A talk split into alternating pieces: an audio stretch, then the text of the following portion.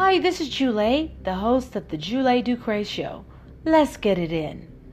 The idea that individuals are innocent until proven guilty is supposed to be at the heart of our criminal justice system, right?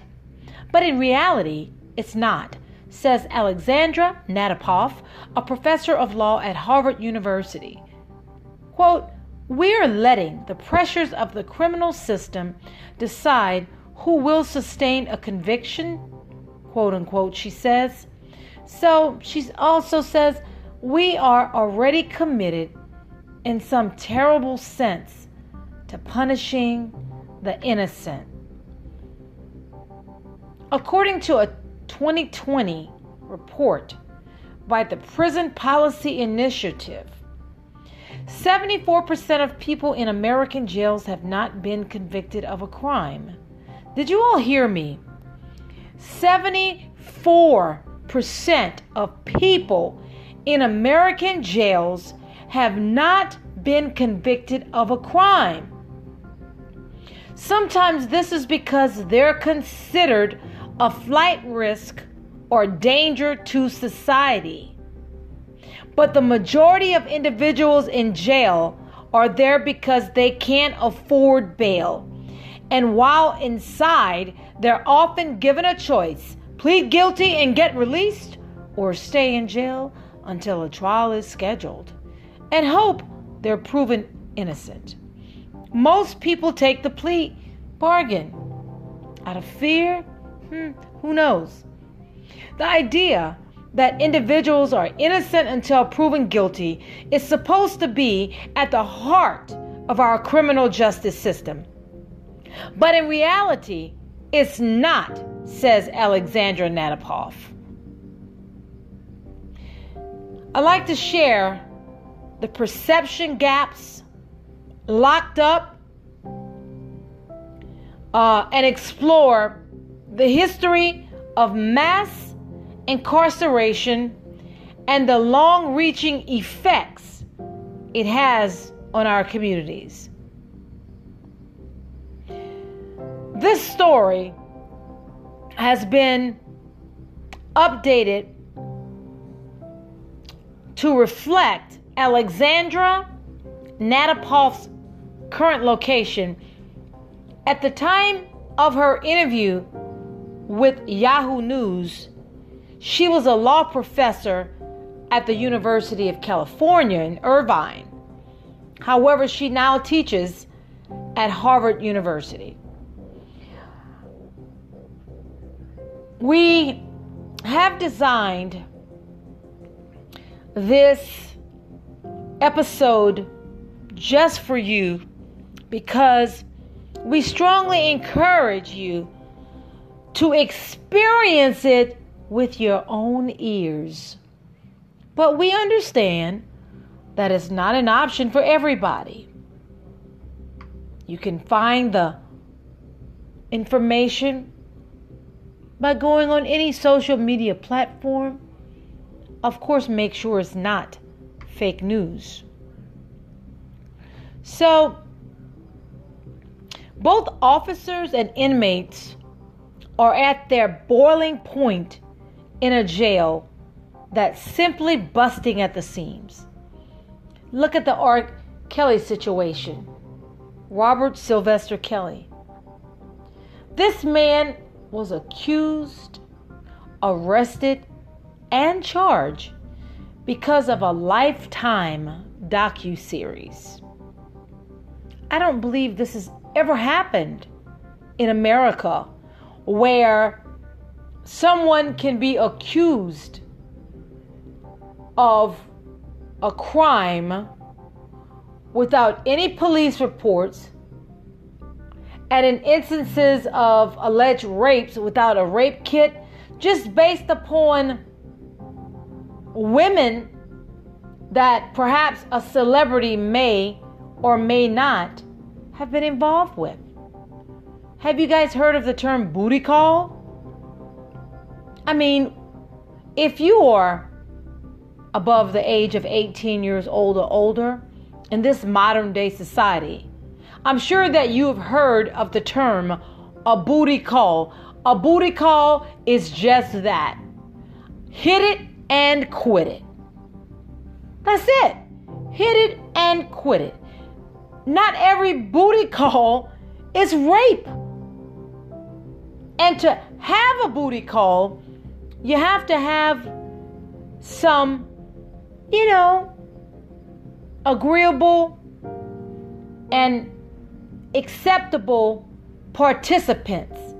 There are some young men, some young women, some middle aged men, middle aged women, some mm, not so young men, not so young women who just want to hit it and quit it.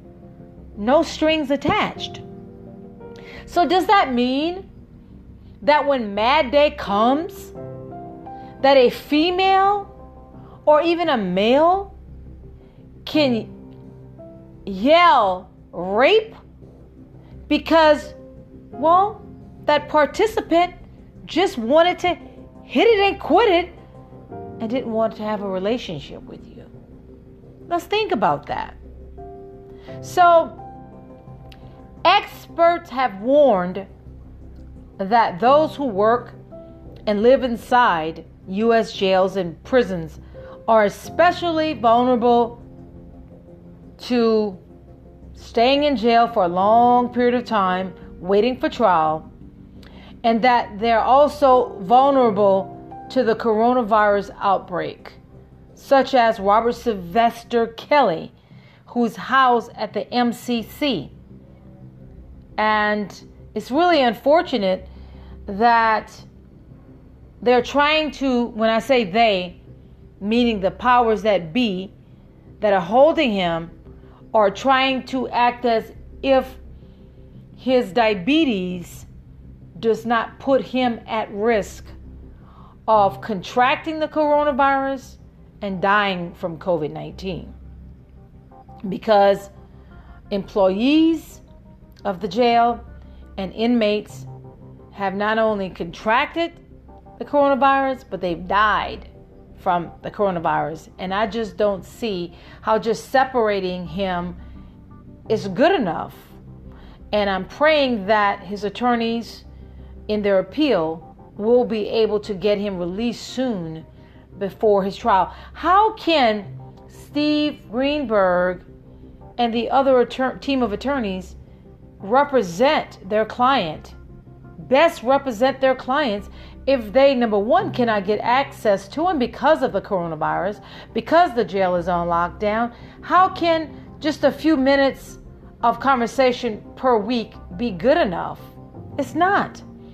And I think, just in my humble opinion, that is a total violation of his constitutional rights.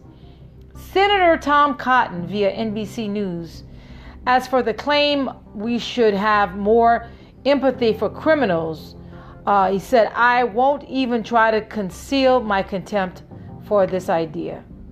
Isn't that horrible for a U.S. Senator, Tom Cotton, to say that he won't even try to conceal his contempt for this idea? To have empathy for criminals? What happened to be innocent until proven guilty? And on CBS Sunday morning, uh, it state it is physically impossible to do social distancing in a three foot wide tier. How in the world can you do social distancing when you are in jail? We Wish TV also says the jam-packed jail is causing safety concerns for the staff and the inmates, and they know this, but they really don't care. Samantha Laine Perfas says if the American jail and prison population were a city, it'd be the fifth largest city in the country with almost 2.3 million Americans locked up right now. But did you know that most people in jail have not yet been proven guilty? So, what's going on? This is perception gaps. Conviction by the court of public opinion. This is disgusting. She says, I'm Samantha Laine Perfas, and this is perception gaps. Locked up by the Christian Science Monitor. So, you know, this R. Kelly crucifixion just does not affect R. Kelly, it affects us all, whether you're black, whether you're white, whether you are Latino. If the powers that be in the judicial system refuse to abide by the Constitution and provide where you are to be considered innocent until proven guilty, then they can do whatever in the hell they want to do. They can do whatever they want to do. So, what I like to uh, do for the next two to three episodes is dig a little bit, a little bit deeper into the criminal justice system and the misperceptions about history, uh, politics, race, and the economy that contribute to our attitudes toward crime and the people within the system. We will explore how the coronavirus pandemic has exacerbated many of the issues uh, we find, and that uh, I guess in our last final episode, we'll look at the potential solutions and where you know we're seeing progress, if any. I thank you guys for tuning in. Did you know that you can send me a message via anchor.fm? Yes, you can. I love to hear from you. Also, please support my podcast. You can donate 99 cents a month or you can donate $4.99 or $9.99, whatever you like. Uh, that will help me keep this podcast going and continue to grow this podcast. I thank you for your love and your support as always. This is Jule, the host of the Jule Ducre Show. Please be safe out there. Remember to wear a mask, social distance, and wash your dirty hands 20 seconds.